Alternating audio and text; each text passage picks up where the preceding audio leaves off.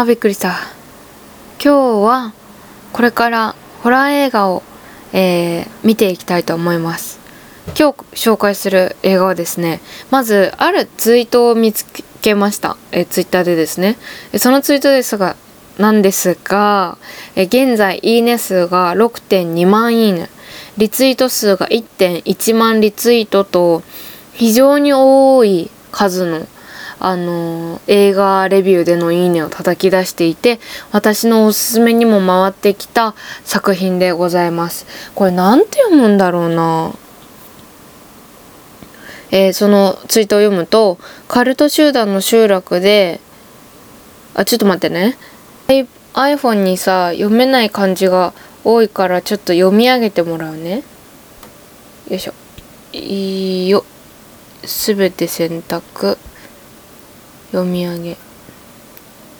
集落で禁忌を犯した女性とその娘に襲いかかる超度級の呪いを描くネットフリックスホラー「呪詛」台湾映画史上最も怖いという触れ込みに偽りなしの凄まじい邪悪さ、うん、母が娘を守ろうとする中で呪いは波紋のように広がり、やがて映画を見る我々にも狂気が及ぶ、部屋を暗くして見るんじゃなかった。という内容のツイートが大バズりしましてであのこの時点でまだ映画見れてなかったからネットフリックスオリジナルなんですけどこれ「呪詛」っていうんだね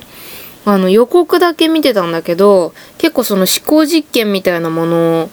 で考えようによっては物事はどれにも捉えられるみたいな感じのことをこちらに訴えかけてくるような実験映像を見る感じのちょっと POV その自分で撮ってる感じの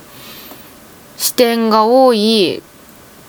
映画なのかなっていう印象。あとはちょっとグロいすごいあのグロいっていうよりかは、まあ、ちょっと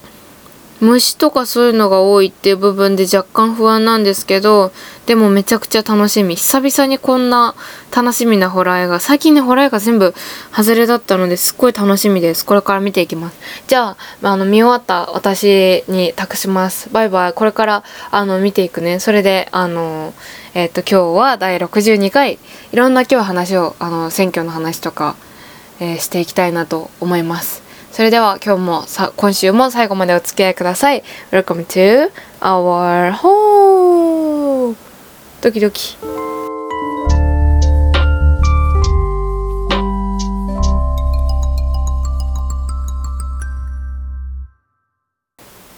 いや見終わりました。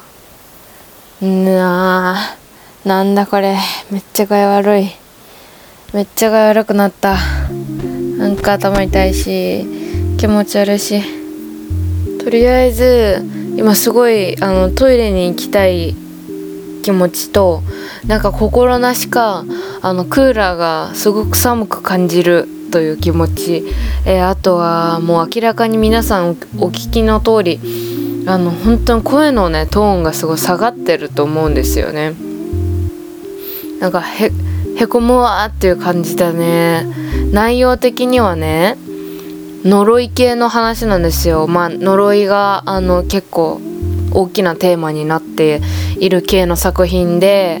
えっと私が映画ホラー映画を見る時によっこいしょ。よっ。あの評価評価というかまあ結構基準にして見ているところがあってでその部分を言うとまず1つ目音でびっくりさせる経過っていうところ。で2つ目人が怖い経過っていうところ。で3つ目は実態をはっきり見せてくるかっていうところ痛い。あをあの結構基準に見てるんですねいつも。で私の中で私が結構好きなタイプとしては音でびっくりさせるんじゃなくてなんかこう展開が面白かったりとかそういうので面白かったらいいなっていうのがあるんだけどこの作品は音でびっくりさせるっていう点では結構やりすぎだったっていう感じがした。なんかすごいバーンって出てくるところで過剰に音があったりとかそれがなくても十分怖いのにそれがちょっとあったからもう驚いてくださいっていうのが、まあ、分かりやすかったかなっていうふうに思ったの。で2つ目が人が怖いかどうか、まあ、これは結構そう幽霊かと思ったら人だったみたいなパターンの怖さだと結構裏切られた展開で怖いなって私は思うんだけどこの映画はうん人が怖いって言ったらも、うん、確かに不気味さでは怖い人は。呪いってどっから生まれるかって言ったら人じゃん？人のそういう妬みとかそういうひがみとかさそういうものだったり村の風習だったりそういうもので生まれるものっていう認識があると思うんだけどだから一コアも、まあ、5点満点中で言ったら4点4 4 4くらい4点くらいかな。音でびっくりさせるって言ったらもう5点満点中5点だと思う。3つ目実態をはっきり見せてくるかっていうのは例えばなんか幽霊の仕業事故物件に住んでみたみたいな映画だとしたらそれが結果的に、まあ、幽霊の仕業だったんだけどその幽霊がいかにはっきり見えるかっていうところで私は結構あのその映画が良かったか悪かったかっていうのを決めてて見えないものじゃん。そのはっきり、ま、見える人じゃないから分かんないんだけどすごくはっきり見えない方がよりリアルでいいかなと思うんだけども見えるとそれはもうモンスターみたいになっちゃうわけよ。だからそれはあんまり好きじゃないんだけどこの映画で言うと、まあ、その呪いが人に感染するみたいな感じ伝染するっていうものだったから、まあ、幽霊が実体として出てくるっていうよりかはそれがもう乗り移った人が恐ろしくなっていくっていう感じだったので実態をはっきり見せられて嫌だったってなんかこう低い点数になったかっていうのはそうじゃないのでそれは0 0点でこういい感じだったっていう印象なんだけどうん何が気持ち悪いかってその私は結構虫とかそういうなんか気持ち悪い血とかそういう描写がきついかなと思ったの。まあきつい人はきついと思うんだけどうんそれよりも結構その映画全体のこっちの見てる側をどう引き込むか映画の中にっていうのがこうすごい自分でカメラを撮ってるっていうふうに最初説明したと思うんだけどその娘に将来見せるためにあの記録としてホームビデオみたいな感じでお母さん最初、えっと、カメラを回し始めるんですよね。でそのカメラでも全部記録していって記録した内容がほとんど映像として使われてるって感じで手ぶれで酔ったりしないのはありがたかった。すごい。そういう作品って酔ったりしてもリタイアすることが割とあるからそれがなかったのは良かったんだけどそれは何で撮ってるのかっていうところが途中からあの分かんなくなってくるの。でそれ終盤がそれなんでかっていうのは分かるんだけどそれがすごく良かったです。で予告で引きつけられたんだけど私はすごく。その思考実験みたいなところであのすごい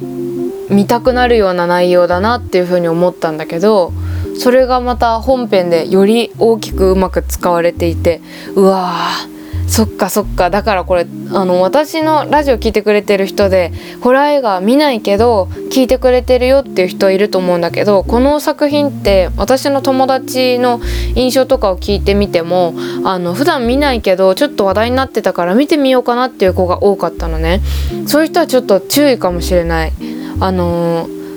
私的にはああこういうやり方かおーっていう感じだったんだけどあのちょっと見ない人だとこうみみんなで見る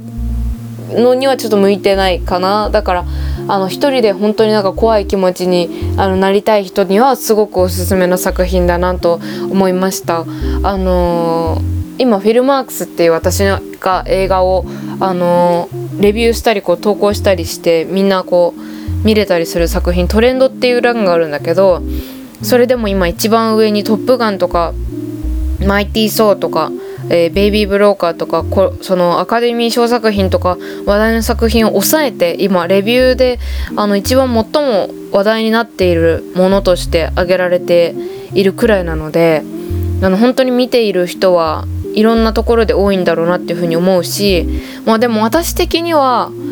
私すごくホラー映画ってこうスピード感とかあの楽しく見たいっていうのがあるの。だかこう「うわ来た来た来たうわー!」みたいな感じでもう自分で言いながら見たいしそのスピーディーどんどんどんどんもう来てほしいわけ。もう怖い演出がもうどんどんどんどん来てほしいんだけどその点で言うとどんどんどんどん来ます。もう初っ端から結構もう怖い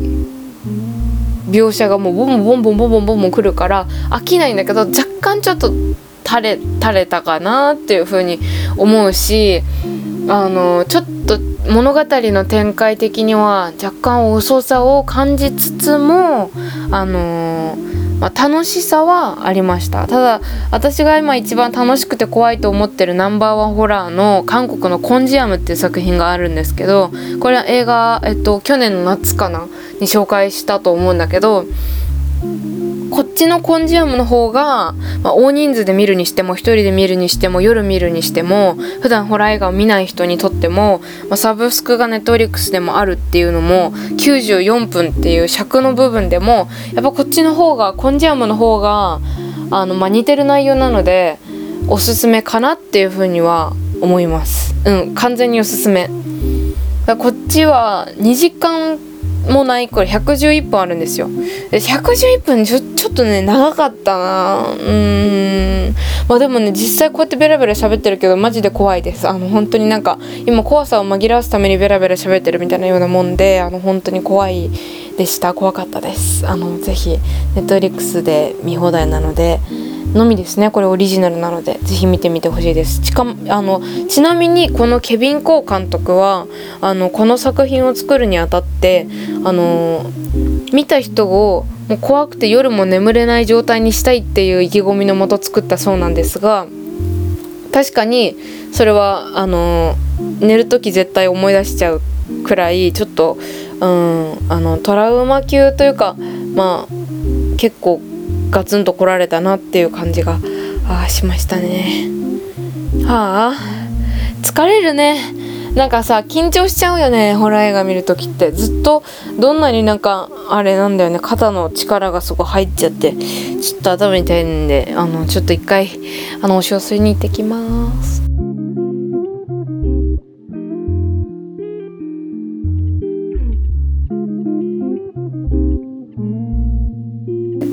えー、帰ってまいりました。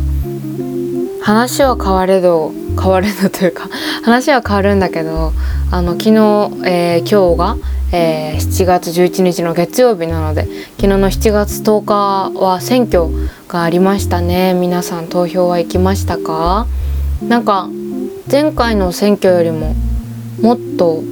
こう行ったよっていうストーリーだったりとか動きがよく見られたなってやっぱ今回は任期が長いっていうことなので多かったなっていうふうに思ってで私も結構なんかサイトとか「みんなの選挙」っていうサイトとかで結構自分と合う意見の政党のこうとても賛成賛成中立やや反対とても反対みたいな感じで6段階あってそこの12個の項目あ20個か20個の項目の中でその政党が挙げてるものと自分の意見はあの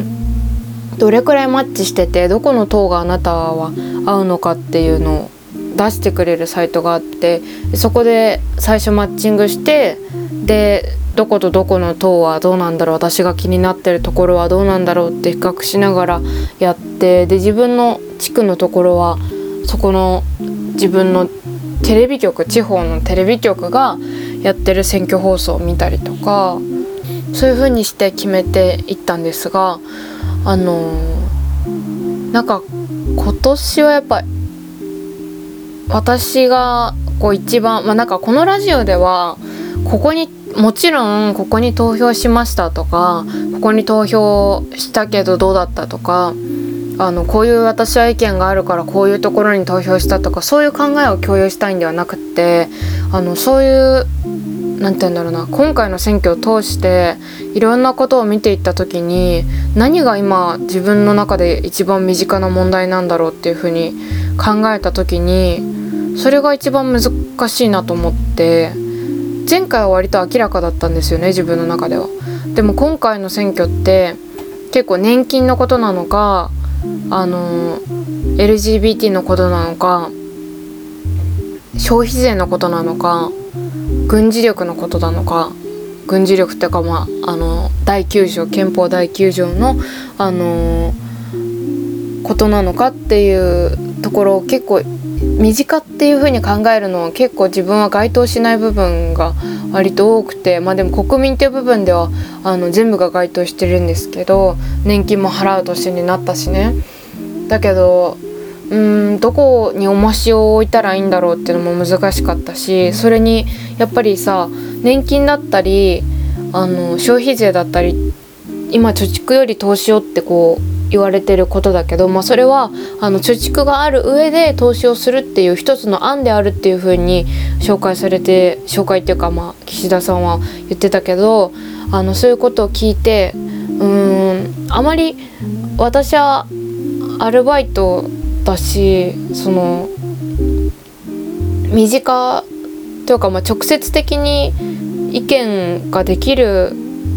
立場ではないというか、まあ、強くこういうふうにすべきっていうふうに発信するべきではないような気持ちであったのねそれは何でかっていうとあのなんで自分の幸せを一番に考えられないんだろうっていうふうに思ったの。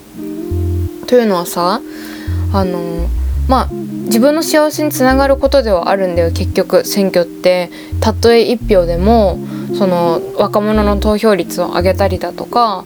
その自分の考えを持ったり政治に興味を持ったりそういうことで未来の投資につながったりとかあの自分のこう何て言うんだろうね意見を持つ大切さだったりそういういろんなものが学べるっていう部分ではいいかもしれないけど日本の課題っていうのがどんどんどんどん調べれば調べるほどこうなんか明るみになって自分の中でねもともと明るみになっていったのかもしれないけど知ることになって本来なら私の年って私今年で21なんですけどとか10代とか今年からあえっと私が19の時から18歳から投票できるようになったんだけどあのその時から思っていたんだけど本来そのまあ21とかになるともうそうじゃないのかもしれないけどさあの将来何になりたいかとかあの何が欲しいとかそういうためにお金を貯めたいだとかあの年金を払いたくないとかそういう欲みたいなことが先に言ってもいいわけじゃん。だけどそうじゃなくて国のために未来のために自分たちが何をしないといけないのかっていうのを第一に考えないといけないっていう世の中の流れが自分で自分を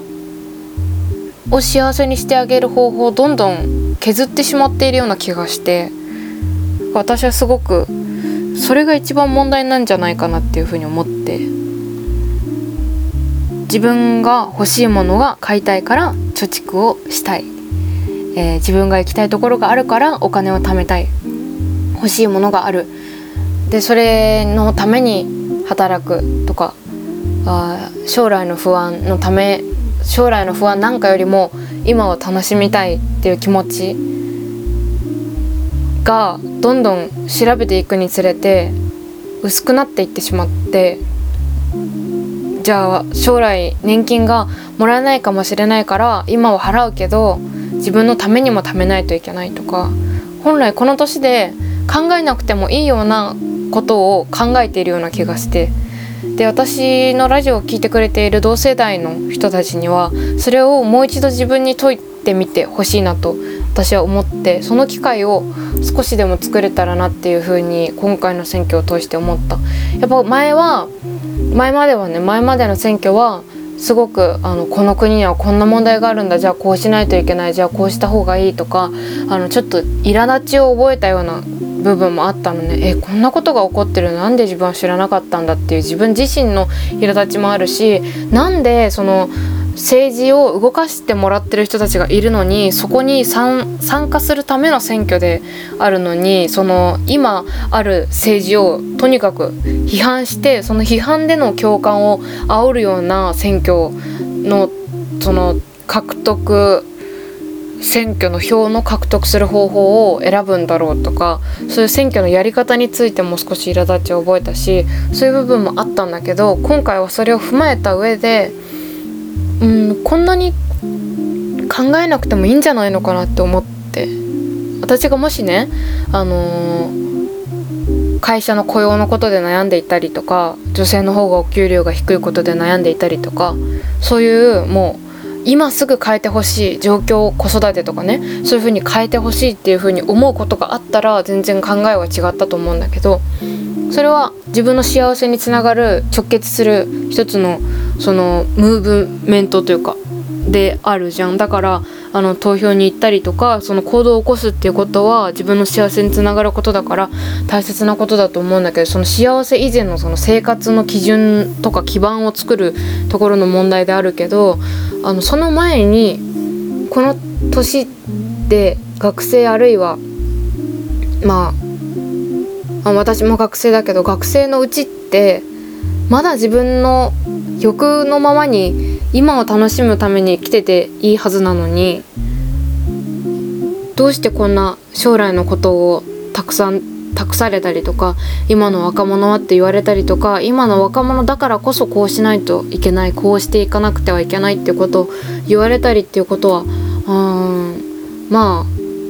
時代の動き的に必要なことなんだろうけど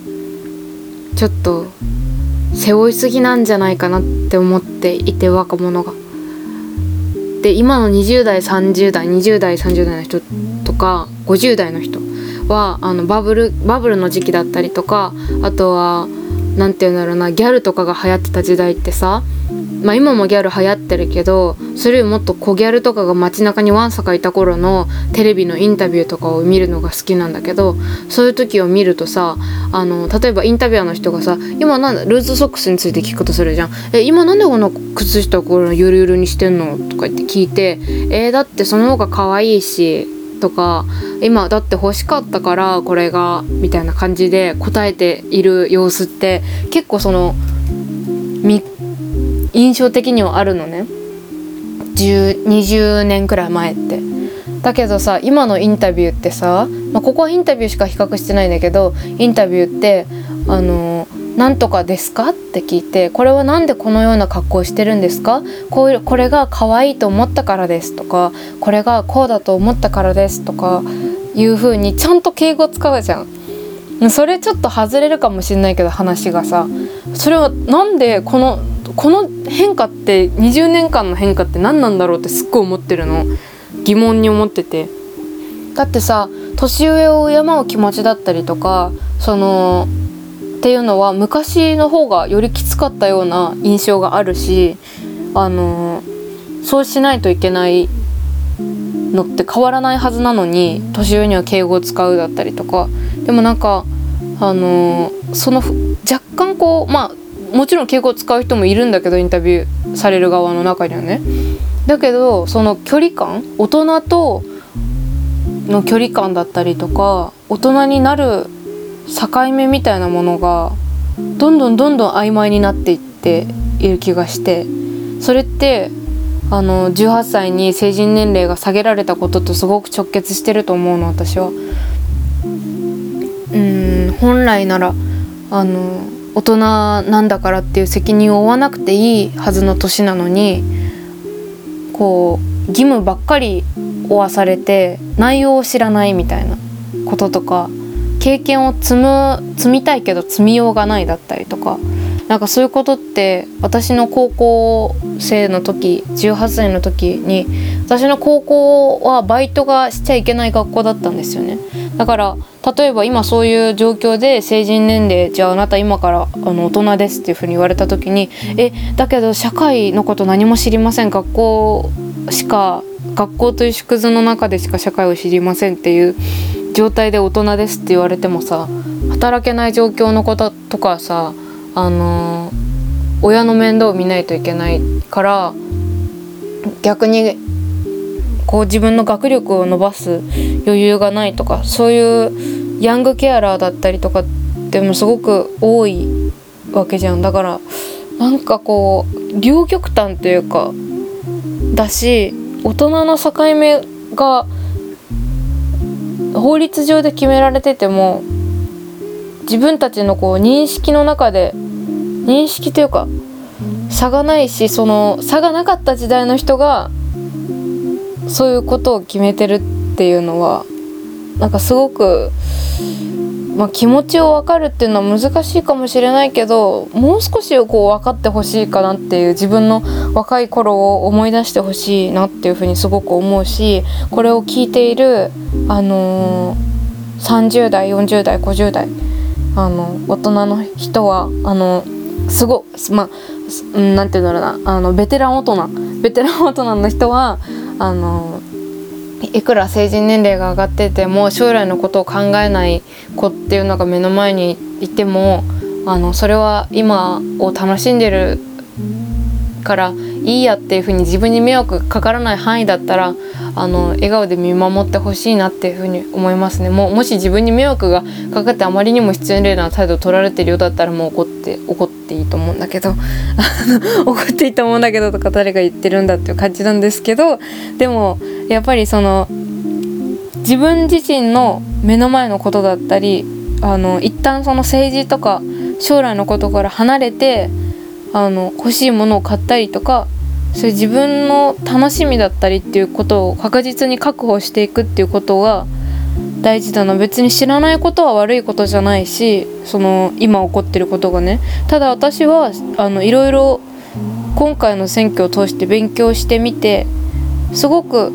学び自分の蓄えになるなっていうことが多くて今こういう状況なんだっていうのを分かってる上で動けることもたくさんあるしそれはすごくいい学びになった蓄えになったのでその部分では良かったけどこう悩みが増える分離れる時間も大切だなっていう風にすごい思いました。SNS とかからもね。何が正しいか何が間違ってる情報なのかっていうのをまず情報が入ってきて見極めることすらももう難しいっていうか本当になんかちょっと痛ましい事件がありましたてもう何て言うんだろうななんかいろいろもう心がぐちゃぐちゃなんですよねこう何て言うんだろうな命の重さだったりこうテレビのキャスターが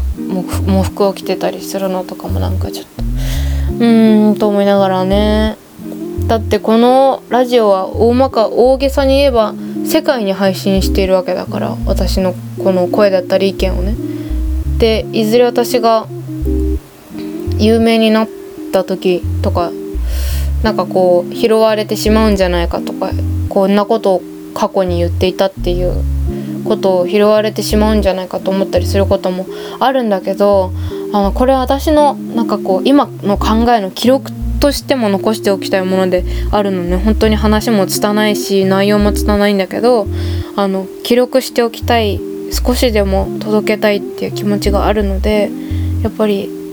SNS から離れる時間だったりっていうのもすごく大切だしうん自分の意見とか自分のやりたいことが一番先に来ていいと思うからその時に人の気持ちを考えすぎないで縛られすぎないでいたいなと私は思うのでえ皆さんも今回の選挙で何を感じたか是非私に、えー、Gmail で教えてください。レター .to.a でえてアットマーク Gmail.com で、